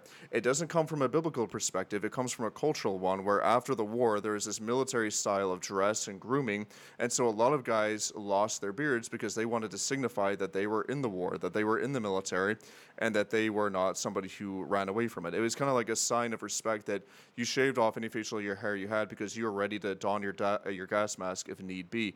That's all that comes from. It doesn't come from the Bible. It doesn't come from anything morally superior. It's because you didn't want to get gassed. In That's fact, all that the was. Torah, it told you not to shave the edges Exactly. of your beard because it was a sign of masculinity. So it comes from a horrible reason. It comes from we were horrible to each other in the beginning of the 20th century, and we are inventing new ways to kill each other. Yep. That's all. That, that's all that comes from. And you, Yeah. and I think it goes into the IFB's idea of it's like if you notice, it's very militaristic. It the is, way they have absolutely. it. and it just goes. It's reminiscent of that time period. Mm-hmm. all the IFB is, and a lot of these places are reminiscent of said, said time periods. Also, although I ha- will say this, there wasn't like four pages of men's dress codes like women's. We got a lot another less. one. When attending ball games as spectators, men must wear casual, not recreational dress. Like I get to go to a ball game casually dressed. What the crap? Um, men must wear belts. That's fair. That's fair. uh, no, no, that arbitrary standard is fair. Um, men also in the dormitories, men must be dressed and wearing robes Nah. outside their rooms. So, uh, at Crown College, there is an unspoken tradition where a lot of young men would terrorize and discipline, in a sense, their fellow roommates completely stark naked. Why would you say discipline? Because they needed to have a healthy fear of who was on top. See, basically, living at the dorms in Crown College, it basically determined who was going to be o- o- able to handle prison and who wouldn't be good at very, very well at handling prison. So many times, I would come, I would come running out of the shower. I remember one time, Bobby, uh, Bobby Boston, happy birthday, by the way. But mate, many times I would come running after you, completely stark naked in the dark at one o'clock in the morning, making pig noises, chasing after you, and that was the only time you were ever able to outrun me because I had you scared, running for your life. So there it was, stark naked, running around at one o'clock in the morning, chasing people, making pig noises, and he never stood a chance. There was one time. That is that was horrifying, by the way. You loved it, but anyway. um, there was one time. Uh, my RA was really, you know, he was. I already mentioned the fact that he was a real jerk. And uh, one guy, Yeah. he could play guitar in my dorm, and he pulls out his guitar. He's like, "Diddly, diddly, diddly, diddly," just playing it. And he literally has a wig on and eight Oh. and a top hat, looking like Slash. And he's like Yeah. on the, his knees, like shredding his acoustic guitar. And uh, Mm-hmm. my RA comes in and he like smacks the, the hat off and he starts yelling at him. I was wearing worldly music, uh, playing worldly music and all this. And he's just like staring at my RA, dead in the eye. And then he takes off. He just drops his drawers completely naked, rips off his shirt, standing butt naked in the uh, uh, in the middle of the living room. Run and then he swings open the, the sliding room door, runs and jumps into the pool that was attached to the dorm that we weren't allowed to swim in. But there was a pool there that they treated. that. But he jumps in there, Oh. and I just remember the horrified look on my on the crazy guy's uh, face. And I was just I was doing my studies, and I'm just sitting there minding my own business on the couch, like what just happened. But he was so the RA was so mad because he couldn't control him. Because what are you gonna do? Hmm. Grab the naked man? No, you're not. It was just the funniest power move I've ever seen in my life. Like It's, he's using um, his RA power to overcome him, and he's like, yeah, but what are you gonna to me if I'm naked? It's hard to find a naked man, and I learned that skill very early on. Absolutely. And so whatever assaults you, just just, just take just drop the drawers. Mm-hmm. Um, Goodness, go. that's terrible. That's funny though. Um, all students must uh, vehicles. All students must carefully follow the parking regulations designated by the administration. We already covered that. Um, all right, so there's Crown Security. Crown. Uh, they had little security police cars. They did boo all around the campus, um, and most of them were entirely, entirely, entirely, and completely jerks. But Well, here's the thing. Okay, so when I went a little bit later on after you, we actually hired some great guys that I even went to class with, and I actually kind of made friends with a lot of them there. A lot of the guys who I went to school with there who were working security were in the military, and they are very familiar with stupid rules. So if you are working, if you are going to a Christian college, just make friends with security. They will give you a free pass anytime that you need one. Just make friends with the security, and hopefully they'll just help you bypass a lot of those rules there. Um, yeah, uh, I got I got harassed by security there too, but that was with a different guy. Um, it sounded like things got better for you as it went on. But I have a bunch of miscellaneous rules that I think are ridiculous. yeah. All students have the responsibility to encourage others to respect and obey the rules. Students who encourage others to criticism or improper conduct will be subject to discipline. So if you debate said rules or you, you have issue with some of the rules, that was an issue. Also, one of the other things that they did is that they would encourage uh, students to turn each other in. Excuse me. So what does uh, what does that remind you of? What what country or political party does that remind you of? Nazis. Well, Nazis, but that's also very, very common in North Korea, where they're Oh, sure. required to rat each other out, even in different communist parties around the world, where basically you are not allowed to criticize the party. Same thing with Crown. You are not allowed to criticize a college in any way. And uh, here's the thing: a lot of us did because there's so many different stupid things that it's completely impossible to regulate people's attitudes towards you whenever you put them under so many different harsh rules and regulations. And that's the thing. Whenever you uh, decide that they can't criticize you or that you can't uh, uh, have anything negative to say, then that kind of just shuts down any free discussion. And it kind of just forces a, a whole group of uh, students just to kind of toe the line in a sense. Yep. And then also, uh, I mean, it, it, it literally was that. It was that whole, um, but there's classism, right? So, um, Mm-hmm. and if you, the more you ratted people out, the and like the more you stuck to the rules and you ratted others out, the the- higher you would move up that social ladder fast. So basically, if you ratted other students out and you kind of pointed out some of the things that they did wrong or what was considered wrong under Crown College's eyes, that kind of showed that you were more spiritual. That kind of showed that you were more of that type of stuff that they wanted, you know. I remember I reported one student one time for something that was actually uh, questionable. I I did too, and I didn't want to, but it involved um, a very grievous sin, and I'm not going to get into it. But it was something that was necessary. It wasn't about it wasn't about crown at all. It wasn't about the rules, but it was something it was something related to somebody there. You know. Correct. And yeah, same here. And I, I remember, t- you know, I felt bad about it at the time, even. Mm-hmm. Um, also, the music department must approve all music groups and music played in and outside of church, which is just weird. Like, why are you guys so obsessed with music? I already did a music episode on that. Check it out. It was very thorough. I've got a lot of positive feedback. I appreciate that. Um, students may not attend any concert, play, or other form of entertainment without prior approval from the deans. You're not getting permission for any of You're not that. getting permission I for any of it. guarantee you, you're not. But There's no meanwhile, way. they can go do it. Oh yeah, Yes, absolutely. of course. Uh, students may not go tanning, Gross. co-ed health clubs, or similar establishments. What? What is a similar establishment? I don't know. Like a bathhouse? I have no idea. Move the sauna together. Gross.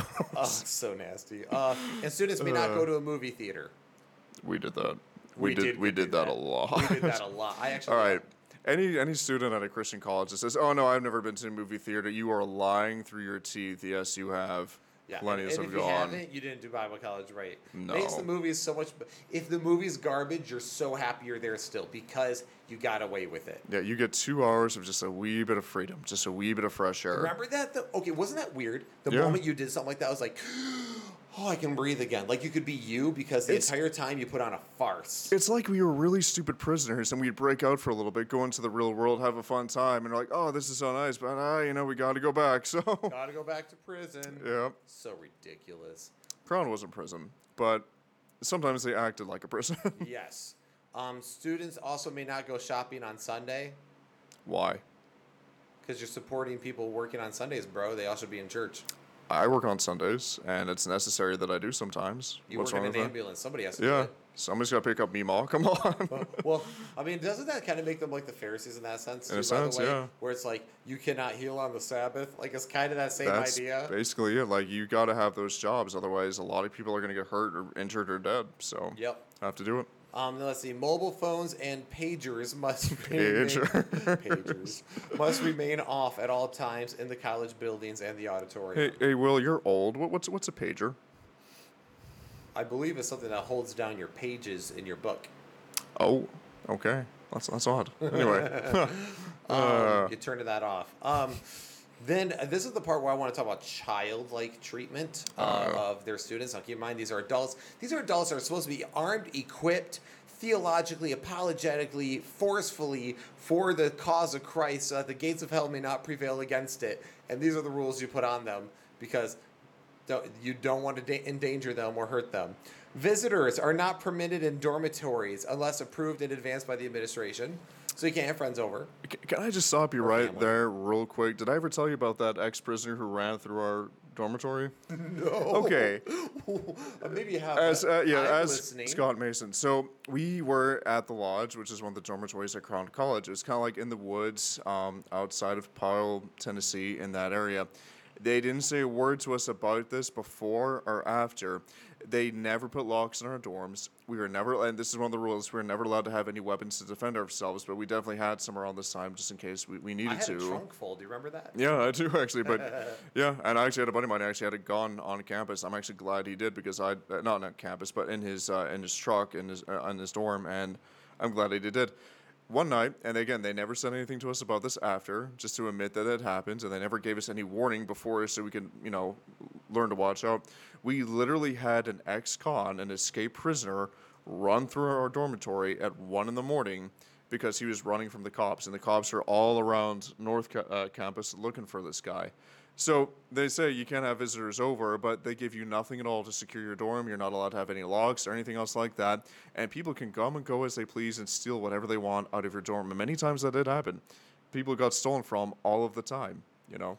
Oh, we got. Oh, yeah. Students stole from each other all the time too. Yeah. Um, yeah, that's insane. Uh, let's see. Rooms are to be kept in order at all times. Dorm inspection begins at 8 a.m. each day, and curfew for dormitory students is 10:30 Monday through Saturday evenings and 10 p.m. on Sunday evening. Again, why though? Um, let's see. Exceptions when. Uh, oh yes, special college uh, sanctioned activities such as revivals or special meetings may constitute exceptions to curfew.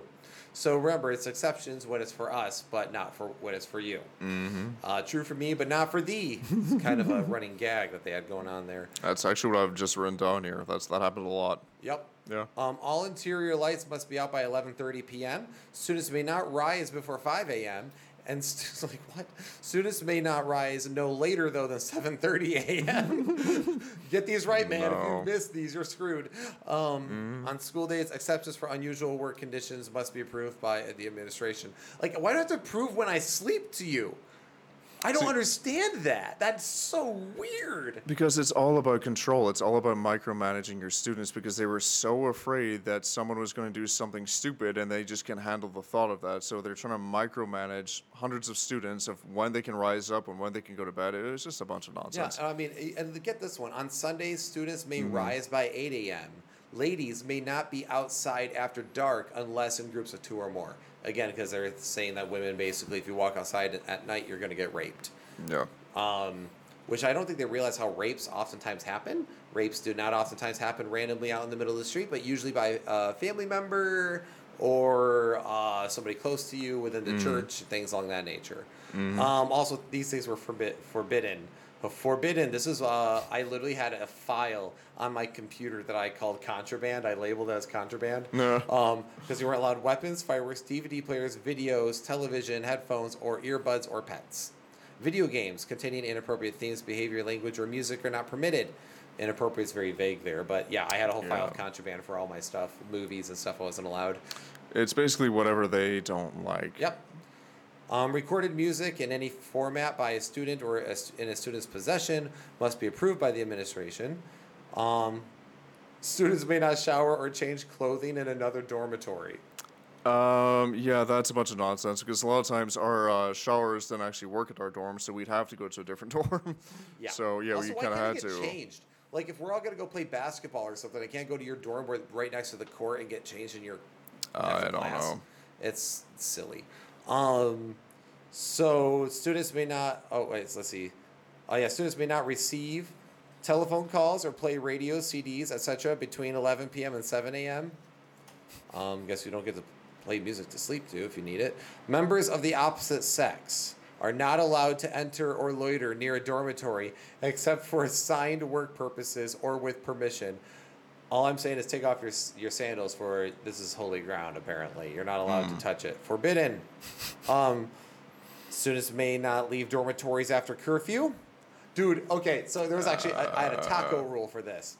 Yeah. I had a I had an RA who was super cool, but I was like, hey, I, I'd be hungry at like, you know studying midterms at eleven o'clock at night. I'm like, dude, I really, mm-hmm. really could use a taco, and he'd be like, all right, dude, if you bring me a taco or a McChicken, I'll let you go out and grab one. I was like, yes! So I'd go out and grab one and zip on back. It was great. I got away with a lot of murder. We are literally adults.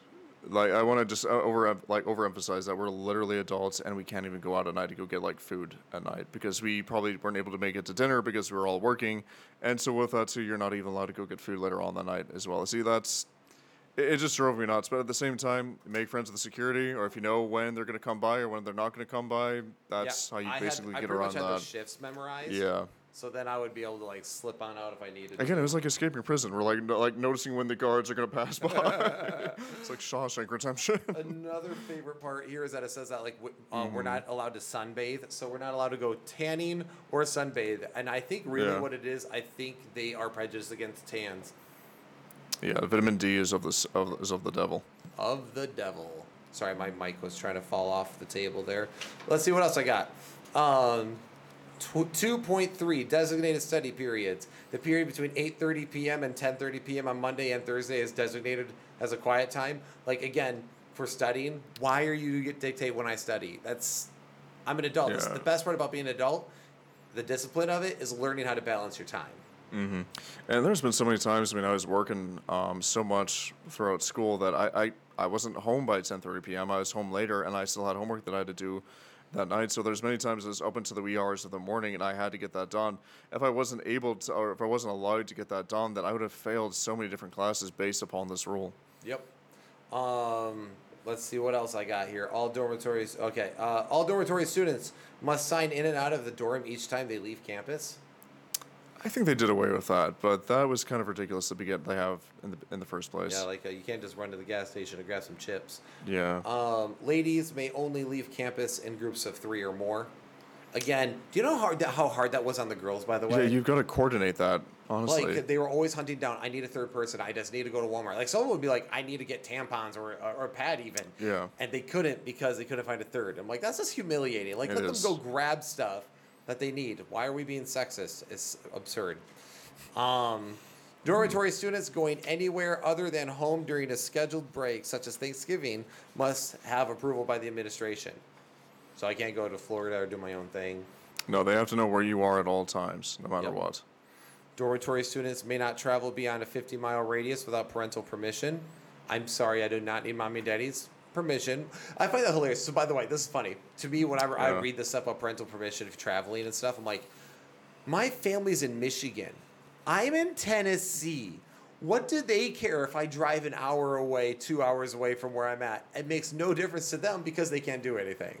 Yeah, a lot of times we go up to like Gatlinburg and Pigeon Forge and places like that, which I guess that was around the 50 mile radius. I'm not too sure, but like, again, we're adults. We're gonna go travel and explore and see the area that we're going to school in, and, And- I don't think there's any risk to that at all. And how do you even track that? Because we yeah, just go. that, that's with a lot of these rules. Like, how are you gonna enforce all of these? Like, it, it's not. It, it just doesn't make any sense whatsoever. And it just seems like you're trying to inconvenience your students. And I mean, there'd be plenty of times you'd get in trouble and you're like, that was a rule? I don't know Mm-hmm. That a happened rule." all the time. Because there's too Yeah. many to keep track of. Absolutely. You think the Israelites had it bad with 613 commandments. At least theirs were pretty consistent. You're really gonna compare the two? Just saying. I mean, Moses is, Oh, I would rather live under Moses' law half the time than this because at least I know where the lines are. yeah, that's you know, true. they would make it pretty plain. Well, that was the thing too. I feel like a lot, like a lot of the faculty wouldn't even read a lot of this rule book, so they wouldn't even know what rules to enforce. So a lot of the times, it just kind of was based upon what they felt that day. And remember that You know? any of them can issue them, and you, yeah, and generally speaking, you were Mm-hmm. not allowed to argue with them because they're quote unquote spiritual authority. Absolutely. I was told uh, Sexton when I was there, he's like, the administration has chosen, the administration has said. I'm like, yeah, but that's not biblical and that doesn't seem consistent with this. And then they would just yell at me. Then they're like, well, we're your spiritual authority. I'm like, you know, you're my administration of education. The, the president here, who's my spiritual authority, quote unquote, doesn't even know my name. Like, See, I hated being told that too because, like, I'm not doing anything that's unbiblical. I'm not breaking any of God's commandments, any of God's laws. I'm not displeasing God with my life or anything like that. It's basically anything that you don't like, and then you're kind of superseding that over the scripture and saying that's above, like, that's above the Bible, and we're going to enforce that upon you. Uh, this is one of the things that ticked me off actually when I read this. Any student dressed in work apparel must be on his way to or from work and must sit at the workers' table. You are shame on you for having a job. We are separating you from the rest. It's very oddly communist, isn't it? You're going to sit at the workers' table. yeah, you have the workers' class, and then you have everybody else. You Yeah. pleb, know your place in our society. Oh, my goodness. That I mean, that was us. I mean, that's just the. I, I mean, I burned through those. Um, it, it, so I mean, there are so many stories of so many wild things. I mean, of course, you also chasing people naked at one in the morning. It It was necessary. it was necessary. I had to carry on the uh, tradition, you know. well, I'm sure Just, so uh, many are thankful for that. it's a, a healthy fear needed to be instilled. But one thing that I kind of wanted to just kind of end on this note is that uh, something that I wrote down here that something that really I was just kind of thinking about this over and over again because I didn't want to seem as if we were just complaining about the rules for the sake of complaining about the rules. That's not really what we're about. We're just kind of showing how ridiculous a lot of this was and what we kind of had to go through as young men and you know our wives and the people who are friends with young men and young women who had to go through this and a lot of the rules were not the same for each and a lot of them had different arbitrary standards. But Uh, The thing that really stood out to me at Crown as a student, that many times at Crown, me and the rest of the students really had to beat into our heads that you will not embarrass Clarence Sexton, you will not uh, tarnish, you will not ruin the reputation of Crown College. Over and over and over again, it was the reputation of Crown College beaten into our heads that this is the most important thing all the while we should have been taught that it's really it's God who's the most important.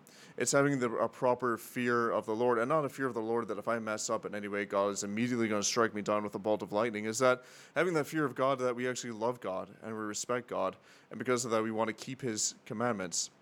And so we know in Proverbs 9, verse 10, it says, The fear of the Lord is the beginning of wisdom, and the knowledge of the Holy One is inside. And so the thing is, I don't want to base any of my convictions or standards on fear of ruining a college's reputation or a fear of one man like Clarence Sexton. Uh, one thing I kind of wanted to get into, the Young Baptist podcast had a really great episode on this too, that a lot of the times the reason why the IFB kind of got stuck in this time period of the 50s and 60s is that they just kind of got frozen in the Cold War because they were afraid of the communists taking over. They were afraid of the hippies taking over. They were afraid of the, the liberals taking over. And all these different attitudes just kind of got stuck into people's heads. And that's the thing. I don't want to be basing my convictions and my standards on fear of somebody or something. I want to be basing those convictions and those standards on the fear of the Lord, having respect and a love for God. And that's what we really need to focus on is that we need to have our convictions and standards based upon what does God want me to do, not what man wants us to do, not what an institution wants us to do, and not some from fear of some outside threat, but really what does God want us to do? Because having the fear of the Lord, a healthy fear of the Lord, is really one of the most important things as Christians. And I know many times across, many times people counted us out. They didn't think that we were going to make it in the ministry. They didn't think that we were going to make it in life. And I was sadly, told I would not be as successful Exactly. in ministry. And meanwhile, it's like I've been in ministry for 10 years. Here we are still to this day. And here's the thing. I know so many people at Crown who were they were just kind of labeled as the golden boy or the golden girl or somebody who was basically placed over us in a sense that they were more spiritual or better off. But a lot of those people sadly and i'm not saying this i'm glad about this a lot of those people just kind of fell by the wayside. They didn't carry on with their christian walk with god. A lot of them are uh, just kind of fell into things that they shouldn't have ever fallen into. Now, I'm not a perfect person. you know, you know that I'm chasing people around naked, having a good time. We were pranking people left and right, having a good time. We There were being a lot of funny pranks. yeah. There was a lot of good times. we were being stupid boys, but here's the thing. I love God and I fear God and I want to base my life upon that. And because of those reasons, not because of all the different rules and not because of the peer pressure from the faculty at Crown College, it's not not anything to do with that. Uh, I'm still here. I'm still serving God because I love God and I want to serve Him with my life. And that's the most important thing. Well, I mean, that's one of the things eh, that you're hitting. You're hitting hard. There. So, I mean, all this to say, yes, these rules are absurd, and of course, we can pick them apart as easy as they are to pick apart.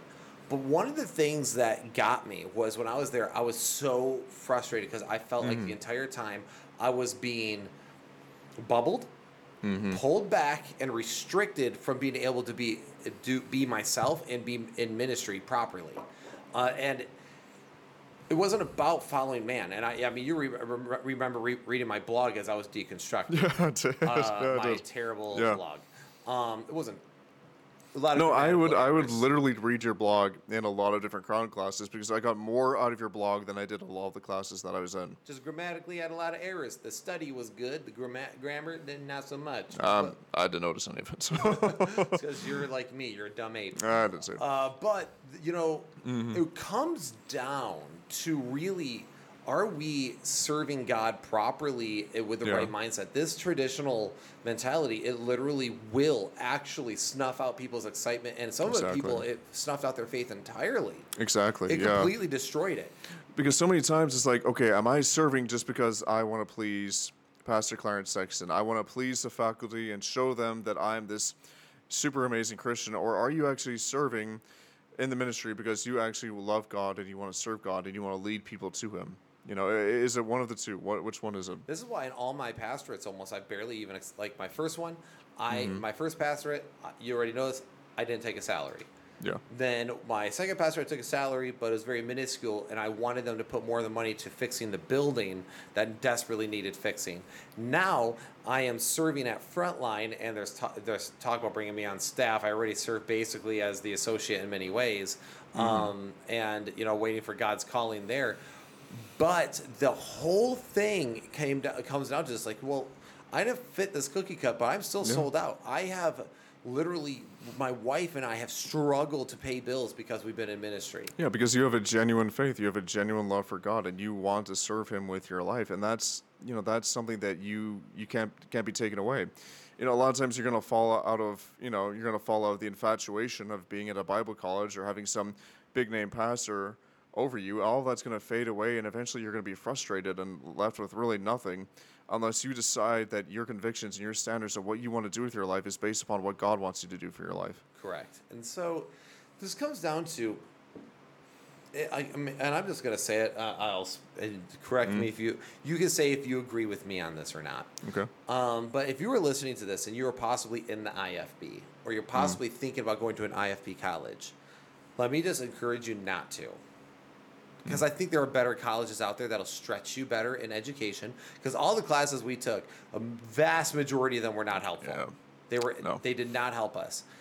Go to a place that's going to equip you properly and then treat you like the the adult that you're supposed to be to equip you properly. See, a lot of this stuff, and I was so confused because I, I'm sure early me would have early 20s me would have problems with 30 year old me. Which, if if by the way that doesn't happen at some point in your life, it most likely shows that you haven't matured or uh, much at all. Uh, I'm not saying I was perfect back then, uh, but I'm saying that a lot of the growth that I, that took place what uh, took a lot longer because of these these these were literally stumbling blocks constantly being put in front of us. And if you want to grow, you need to get out of that bubble. You need to leave that where they're controlling you because and they're literally just indoctrinating you with the same doctrines you've heard a thousand times. You're not hearing anything new or challenging. Exactly. You need to be challenged as a Christian. And when you go out into the world, it's going to be a massive culture shock because you are living so enclosed in this little tiny wee bubble that you're not going to really be able to handle what's in the world. And they have. The world is vicious, all right. They're not going to care that you were homeschooled and you don't really know a whole lot about the world. That you're going to have to be able to face this head on and actually have an answer for the faith that resides in you. And that's why you need to be challenged. You need to be stretched. You need to be able to give an answer to everyone that asks you of the hope that is within you. You know. Now I'm going to say this: if you are in an IFB college and you want to see it through and that you want to finish your degree, then good for you. I want you to. I want to encourage you to stay where maybe God wants you to stay there. I want you to follow God's will for your life, but I want you to. I want to challenge you to actually think outside of the bubble that you're enclosed in. To think about what the scriptures actually teach, not what some man teaches, not what some standards, and not some prejudices or their own your preferences, whatever it may be, study what the Bible actually says from every single which of you and actually just stick to close to God. Because here's the thing you're going to get sick of people at some point. The infatuation of a Crown College or a Bible college, whatever it is, it's going to fade away eventually. The only thing that's really going to stick is your faith in God, and that is the most important thing. I say that I'm still here and you're still here, not because that's an attribute to us, it's nothing special about us, but it's because we're horrible, wicked, sinful men, but we serve a great, amazing, loving, gracious God, and that is the only reason why we're still here. So fall in love with God, follow His words, and everything else will take care of itself. And for a lot of you who are like, okay, yeah, but I want to leave. I know this isn't the best mm-hmm. for me, but I don't know where to go. I don't know what to do. I want to serve God in ministry, and this is where mm-hmm. I can do ministry. This is where I can serve God. I talked to a gentleman the other day for over an hour who found mm-hmm. our, our podcast and talked to me because he's on staff at a IFB place, and he's realizing that he doesn't fall in line with their handbook for employees, and that he would lose his job if they found out. Mm. So he's trying to figure out how to balance that. It's Well, tough. And here's what I told him, and maybe this can help some of you if you're struggling with this. You can still serve God in ministry. It's mm. not that you won't serve God in ministry, it's just that your ministry is going to change. It's going to change. You just might not be in the same context as before. Or it doesn't mean you're not going to still be a pastor or a missionary or whatever. Just maybe in a different t- group of missions. It doesn't mean that you won't be in it at all. It means that your ministry will change. For example, when I stepped down at uh, Door Baptist, um, I stepped down and uh, where you still are deacon at. Yeah. Oh, it's funny because uh, we have a few haters of the podcast that say like, "Oh, Will Will quit because he couldn't he kept destroying the church and he couldn't keep it Uh. together." I'm like, no, actually, a lot of the people that left, you would have had a problem with them too. Yeah. And the church is still standing actually, and actually people come there. It's the fact I stepped down because you knew this. I was going to school and I was having a baby and working two jobs as a pastor and a full time something else wasn't good for the church. And I was looking out for the church so the church could have a proper shepherd. Um, but uh, with that being said, my ministry when I stepped down, that was hard because I loved being a pastor. I loved preaching. Mm-hmm. But when I stepped down, I was able to focus more on the church split. Now mm-hmm. I'm ministering to thousands of people through this ministry. And now I'm serving at my church, doing ministering to plenty of other people, teaching a basically a seminary level course here in the next Yeah. couple weeks. And I got to preach there and I get to serve in music there. My I'm still serving God, but my ministry has changed. I'm not in an IFB context. Mm. I have changed, but I'm still serving God. And I hope, if, you know, and some people, like in the Young Baptist podcast, they're independent Baptists Yeah, and they're able to still serve God. absolutely. So just guys, just I don't want you guys to get stuck in this. This handbook, and there's plenty of other handbooks like it. I don't want you guys to get stuck in that. I want you guys to actually come close to God genuinely without a bunch of rules and traditions and regulations of man uh, controlling you.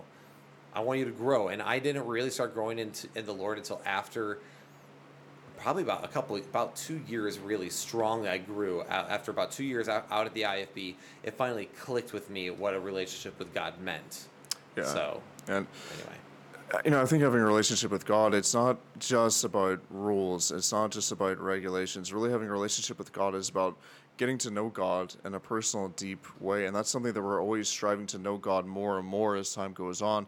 And you know, something that's a, a favorite quote of mine is from Dr. Dr. Charles Stanley that he says, you know, if you just obey God, the consequences will take care of themselves. So, with that being said, what I've been harking on uh, recently is just that we need to have a fear of the Lord in the sense that we don't need to be fearing man. We don't need to be fearing all these different rules and regulations. That we need to fear God, understand what God wants and expects from us, follow after Him with your life, love Him, and just commit yourself to Him, and everything will take care of itself. So maybe if you want to leave whatever setting that you're in and follow after God in a new way, that's good. Follow after God. God will always take care of you no matter what. There's been plenty of times where, you know, we, me and Brittany kind of gently walked away from the IFB and we walked away and we moved up to Michigan. But it's one of the best decisions we ever made, and God has been taking care of us ever since. and it doesn't mean it's been easy either because you guys uh, you know Yeah, you we guys went have your own frustrations Absolutely. but at yeah. Mm-hmm. the same time like spiritually breath of fresh air and it's not just the ifb okay there's like extreme pentecostals and a lot of other groups Yeah, that are like it but i'm just trying to encourage you guys to not fall into to re, that religious uh, cookie cut the cookie cut rarely ever works anyway so Mm. But anyway is there anything else you wanted to say there andrew I think that's about it. I think we covered it. Sweet. Yeah. Okay, guys. Well, hey, again, Andrew, thanks for being on. Absolutely, uh, anytime. sharing some of our war stories. Uh, there's so many we could Yeah. tell. We could literally, literally have an episode where we just say the stories of Will and Andrew, and Yeah. we could talk for hours uh, about some of the crazy stuff. But guys, if you haven't already, like and subscribe to the Church Split. Hope you've enjoyed this. And this is actually, um, we're doing a modesty episode, but it's not really a. Uh, an IFB topic. Sure, the IFB talk about modesty, but it's like Christians and talk about modesty a lot.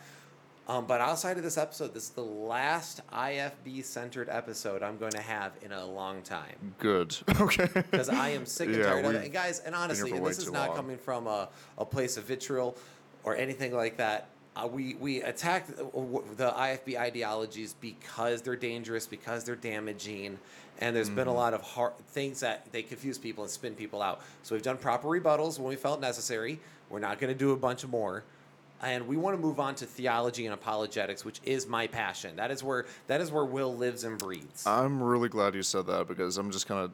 I'm, I'm personally I'm, I'm kind of tired of the, the IFB series that we've been, we've been going through because I've lived it and I, I I'm just, I'm just done with it. I, Yeah, I want to get to know God more and see what God's word says. You can't hang on the same spot forever, guys. No. And I moved on past that for a long, a very long time, and we decided to do our first IFB rebuttal once with Andrew, uh, not with Andrew, but with Brian, and uh, with I think Rager was the one. Oh, yeah. and then that took off, and Oh, people my started being like, "Oh my gosh, we need more of this type of content." And I think it was good. I think it was all of it because we we were selective on what we Mm. chose, and I think it was all necessary. Of course, we responded to other people too, like Ben Yoon and whatnot, but it's it was necessary, but it's time to also move on because guys, I moved on a long time ago. I hadn't thought about the IFB really much in years. I was too busy pastoring doing other things.